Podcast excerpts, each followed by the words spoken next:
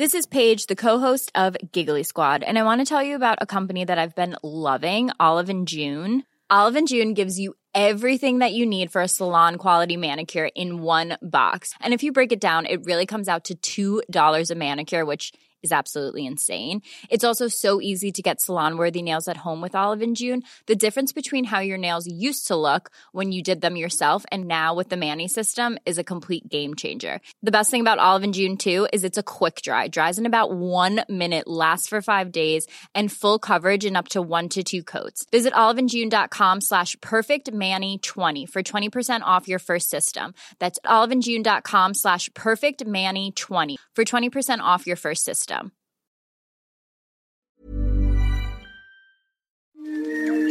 This is an RNZ podcast. Hello, I'm Simon Morris. It goes without saying that the point of all but the most impenetrably experimental movies is the plot. What's the story is the first question most of us ask. But what is a story anyway? It's about now that most films get a little unstuck. The story isn't really the content at all, it's the structure. It's how the content is presented. It's got to have a shape of some sort, otherwise, it's just a string of meaningless items, one damn thing after another, as the man said. Fencing, fighting, torture, revenge, giants, monsters, chases, escapes, true love, miracles. Doesn't sound too bad. Well, to start with, we need to know where we are, who's it about, and what do they want. And at the end, there has to be an end, tied up in a neat little bow that tells you not only that we've reached journey's end, but this is what the journey has really been about. I could use a trip. It doesn't make any difference about our bet. You still owe me 10,000 francs. And that 10,000 francs should pay our expenses. Our expenses? Mm-hmm. Louis, I think this is the beginning of a beautiful friendship. Endings are a bitch, of course, which is why most screenwriters are bald from all that tearing of the hair. What's it about? What's it really about? Will there be huggings and learnings? Will you be so wrung out and exhausted you'll just be happy it's over? What day is this? It's Wednesday. Uh, it's Tuesday, I think. I think the tide's with us. Keep kicking. And is the fact that it's all true, or mostly true, or partly true, enough to make a film a story? The old based on real life events approach is a challenge. In theory, if it's an account of something important that happened, you owe it to everyone involved to make it accurate, surely. We're going to be dropped into France dressed as civilians. We're going to be doing one thing, one thing only killing Nazis. Yes, sir! Or maybe not. Are there people who saw Quentin Tarantino's Inglourious Basterds who think Hitler really was assassinated by a cool Jewish hit squad? Does anyone think Mel Gibson's Braveheart is historically accurate? Well, probably not, though both were the subject of hand wringing editorials at the time. How much care should movies take to protect stupid people was the general theme. Would you be willing, for one chance, just one chance, to tell our enemies that they may take our lives, but they'll never take our freedom! The fact is, any account from the Encyclopaedia Britannica to some guy describing his game of golf in the pub is shaping events to make a good story. And they generally expect you to be able to weed through the based on bits to get to the real life events. Keanu Reeves, Alex Winter, Napoleon, We're from history. Billy the Kid, Oh my god! Joan of Arc, Sigmund Freud, Tell me about your mother.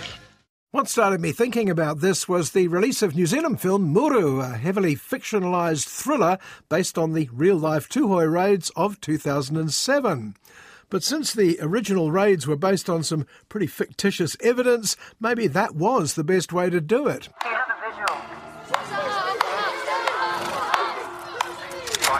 Have visual on the horse rider. Sir, I believe we've uncovered a domestic cell. Also, this week, an independent dystopian future flick from the top of the South Island, whose overseas success has turned out to be the real story. And from the master of stories about stories, George Miller turns an Arabian Nights fable on its head in 3,000 Years of Longing. Stories were once the only way to make our bewildering existence coherent. That's exactly right. We gave name to the unknown forces behind all wonder and catastrophe by telling each other stories. But first, something's going on in the remote Ruatoki Valley. Muru.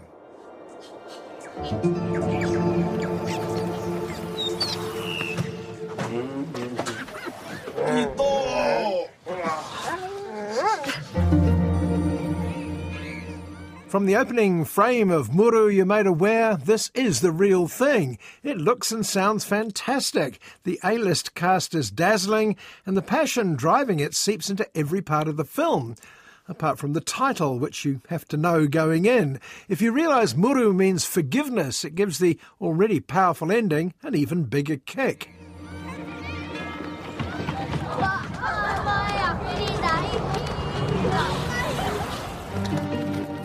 Muru opens on an idyllic day in the bush. Local policeman Taff Williams, Cliff Curtis, is on bus duty today.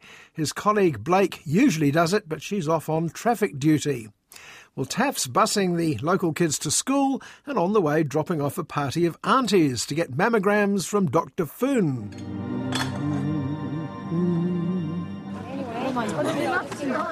Oh And you'll notice, I won't say it strikes you because it feels perfectly natural, that everyone here speaks Te Reo the local cops, the aunties, and the kids, even the Chinese doctor. So when English is spoken by a suspicious pair lurking in a big van, it feels intrusive. Sergeant Darfaro Williams, I'm calling to report an internal incident. What's the story, guys? What's with the tinted windows?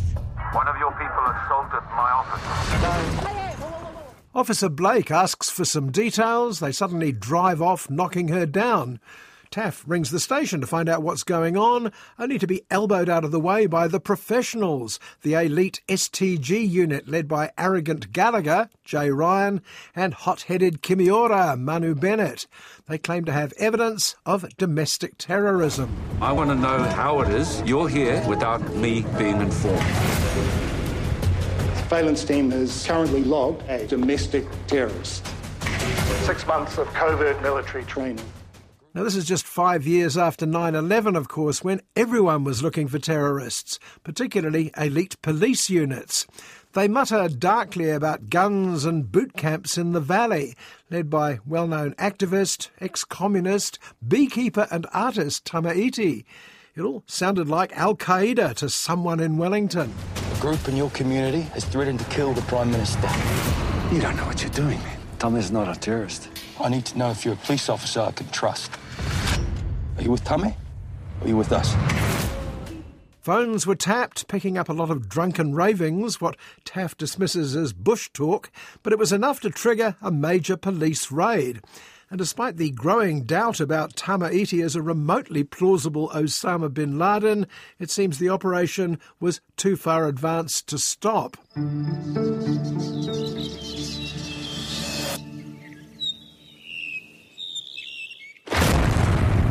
Get out! Get on the floor! Armed to the teeth, the cops arrive, and the assault on the peaceful settlement is as shocking as it no doubt was when it happened.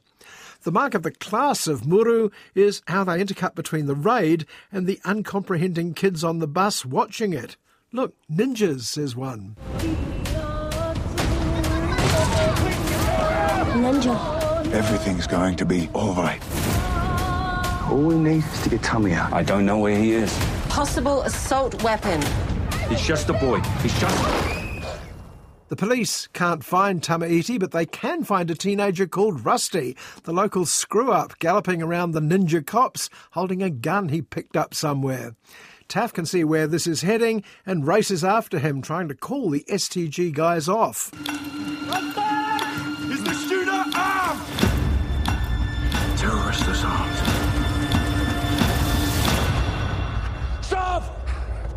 It's only a boy! Once it becomes clear that, to quote Tennyson, someone had blundered here, there are only two ways to go. One is to pull back with apologies all round, the other is to pick sides and blast your way through it. Well, guess which way the invading cops take in Muru? Sir, we have a situation. What happens if things go wrong? Is the shooter armed? What are you doing, man? Cleaning up your mess! By the end, there are good cops and bad cops, hot headed local kids and parents trying to save them, with local cops Taff and Blake fatally caught in the middle. And towering over it all is the inimitable presence of Tama Iti himself. Who else was going to play him? When Tama comes over the hill to confront the invaders, it's one of the great moments of New Zealand cinema.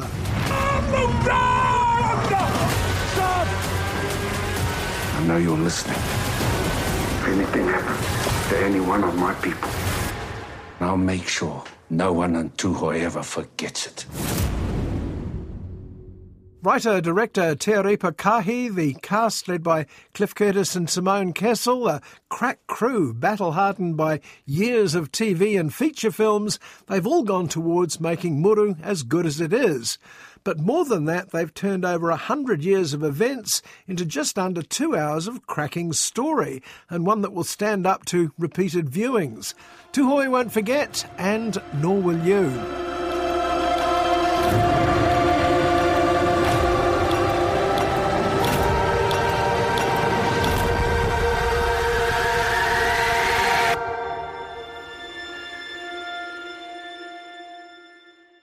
Away from the comparative razzle dazzle of movies backed by the New Zealand Film Commission, there's a healthy tradition of low budget films, often paid for by the filmmakers themselves.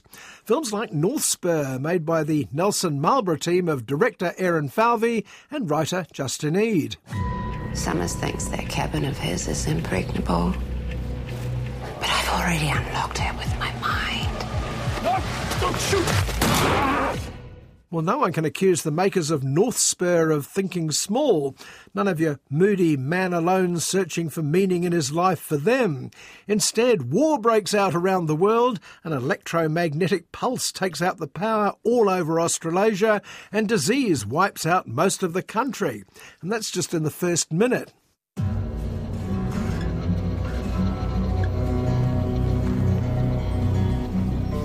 He's safe. This being a micro budget production, all this takes place in a quick opening caption, of course, and we open two years later on an idyllic valley.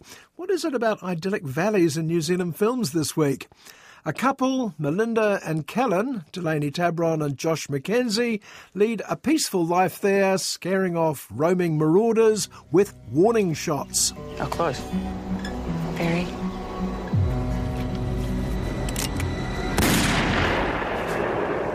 A warning shot's gonna keep him away.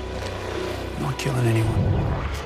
But one day, Melinda is injured and infected with that disease we were reading about. Kellen gives her his one gun, for warning shots, remember, and goes off to look for some medication. I have to go out there and find those shots. Along the way, he passes various roaming groups of scavengers, many armed to the teeth, with no scruples about not shooting anyone. I have to say, it's easy to get confused by the different groups who all seem to have their own agendas.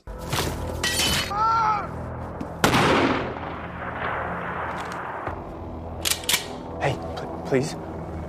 Path you up in this cabin is exactly right, or you would have lost your legs. Kellen runs into a bit of luck, a well appointed cabin that looks like the sort of place that might have a stash of medicine inside. He'll soon find out. He's looking down the barrel of a shotgun with the daunting presence of Marshall Napier behind it. I came looking for medicine, okay? My wife is dying, and I. I got the drugs in need. It was actually the final performance by the late Napier, for years a wonderfully reliable screen heavy on both sides of the Tasman, before a charming lighter performance in the film Bellbird. In Northspur, he plays with his more familiar persona, both menacing and deadpan funny as the cabin owner Summers. I could do with your help defending the cabin. I'll give you the drugs in return. Well, it's just for a week. You got a blanket? Not Airbnb. Summers will give Callan all the help he needs if, in return, he helps ward off some invaders, quite a few invaders. Aside from the walking randoms we saw before, there's one group led by a particularly hostile Michael Hurst and another group led by the vindictive Shell. We're going after Summers' cabin. He's a one-man arsenal. Two men now, apparently. Two men I against one woman. Brilliant. There's some attempt to explain who everyone is, but director Aaron Falvey is smart enough to realise it doesn't matter much. It's enough to know there's a bunch of heavily armed people with a grudge coming at us, and we need to keep them out. Ian Pietro, pathogen follower. No weakness, no love. I'm okay with that. I think you are. Callan is conflicted. Can he ward off the bad guys and still maintain his pacifist ideals? Summers has no time for warning shots only and happily takes out any marauders with extreme prejudice.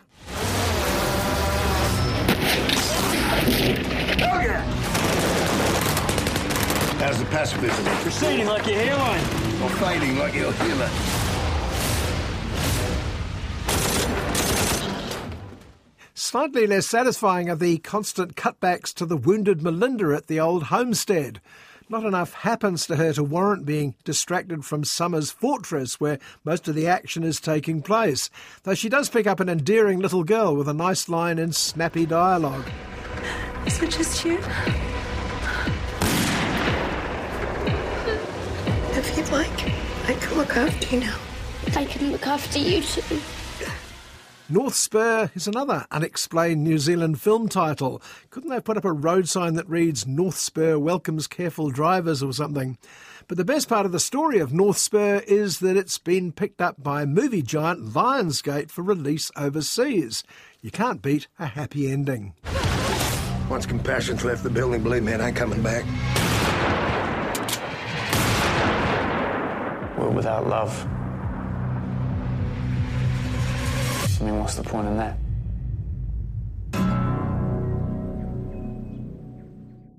Australian filmmaker George Miller has made a career disguising some sophisticated storytelling behind singing pigs in Babe, dancing penguins in Happy Feet, and most famously in the petrol head extravaganzas of Mad Max. The fable comes undisguised in his latest 3000 Years of Longing. My name is Alethea. My story is true. I am a solitary creature by nature. I have no children, no siblings, no parents. I did once have a husband. We meet Alethea, Tilda Swinton, dialing back her usual exotic mystery a bit to play a buttoned up academic. Alethea's field is narrative. Why do we tell stories? What are they for? And one day she finds herself strolling through the home of great stories, Istanbul. If there is fate, who can say? But in the Grand Bazaar of Istanbul, I chose a memento. In the back of a dusty little shop, she finds a mysterious, misshapen bottle. She takes it home and gives it a good clean. To the surprise of anyone who hasn't seen the poster for 3,000 Years of Longing, polishing the bottle produces a gigantic genie, or jinn. I like it. Whatever it is, I'm sure it has an interesting story.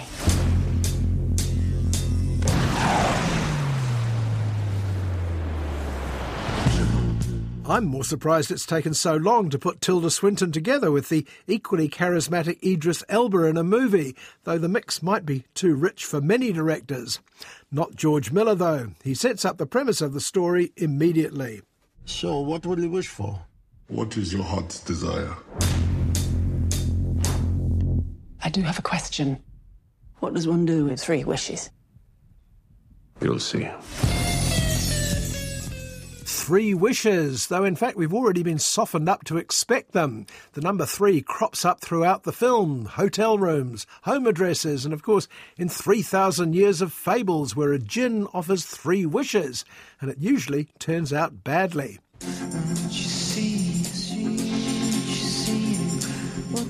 There's no story about wishing that is not a cautionary tale. But Alethea already knows this. She spent her entire life studying stories like 3,000 Years of Longing.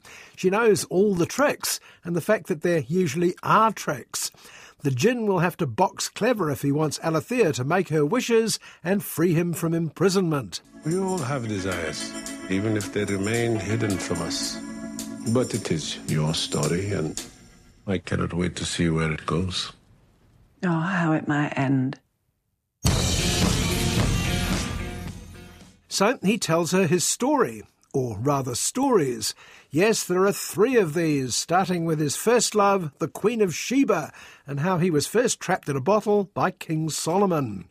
Against her will, Alethea finds herself drawn into the Djinn's stories about his three imprisonments, each one caused, one way or another, by love.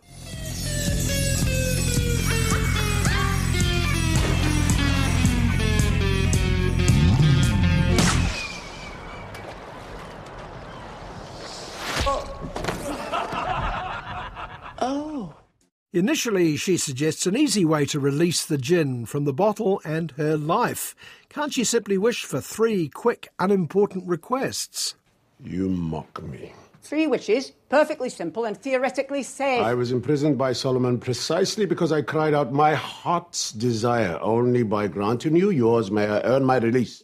But stories don't work like this. They've got to be rooted in a heart's desire, and Alethea doesn't seem to have one. She lives a small, solitary life with a reasonably satisfying job. Three wishes are quite unnecessary. Yes, well, I appreciate the symmetry, but the thing is this I cannot for the life of me summon up one eligible wish. And you're asking me for three. Is there any life in you? Are you even alive? You know, in some cultures, absence of desire means enlightenment. Then you are a pious fool. But this is the story of 3,000 years of longing, the sort of yearning that can only build up if you're trapped in a bottle at the bottom of an ocean for centuries or buried under a granite step in a forgotten palace basement. The Djinn has to not only explain this to Alethea, but get her to feel it too. Hello. Hello. He'll be staying for a while.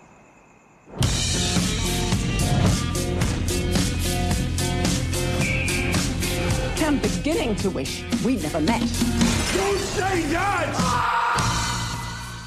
It's no mean task to try and encapsulate all of Scheherazade's Thousand and One Nights into one tale. George Miller was inspired by a short story by Booker Prize winner A.S. Byatt, and it's certainly like nothing else around.